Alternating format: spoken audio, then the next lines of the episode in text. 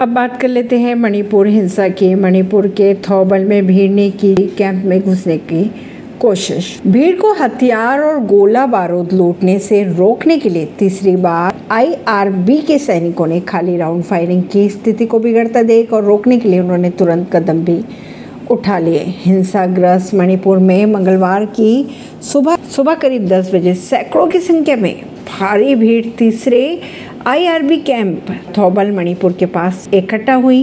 कथित तौर पर अगर बात की जाए भीड़ की तो भीड़ ने वहाँ तैनात तीसरी आईआरबी के हथियार और गोला बारूद लूटने के लिए परिसर में घुसने की कोशिश की। भीड़ को हथियार और गोला बारूद लूटने से रोकने के लिए तीसरी आईआरबी के सैनिकों ने खाली राउंड फायरिंग की। इस दौरान एक व्यक्ति की मौत की खबरें आ रही है सामने।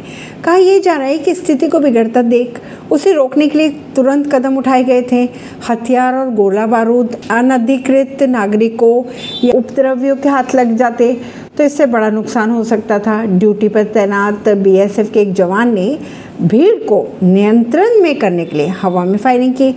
लेकिन हुआ ये जो हवा में फायरिंग की गई थी, वो किसी व्यक्ति को लगी और उससे उसकी मौत हो गई। लेकिन इसके बाद भी भीड़ शांत नहीं हुई। अब तक की अगर बात की जाए तो दो राउंड फायरिंग की जा चुकी है।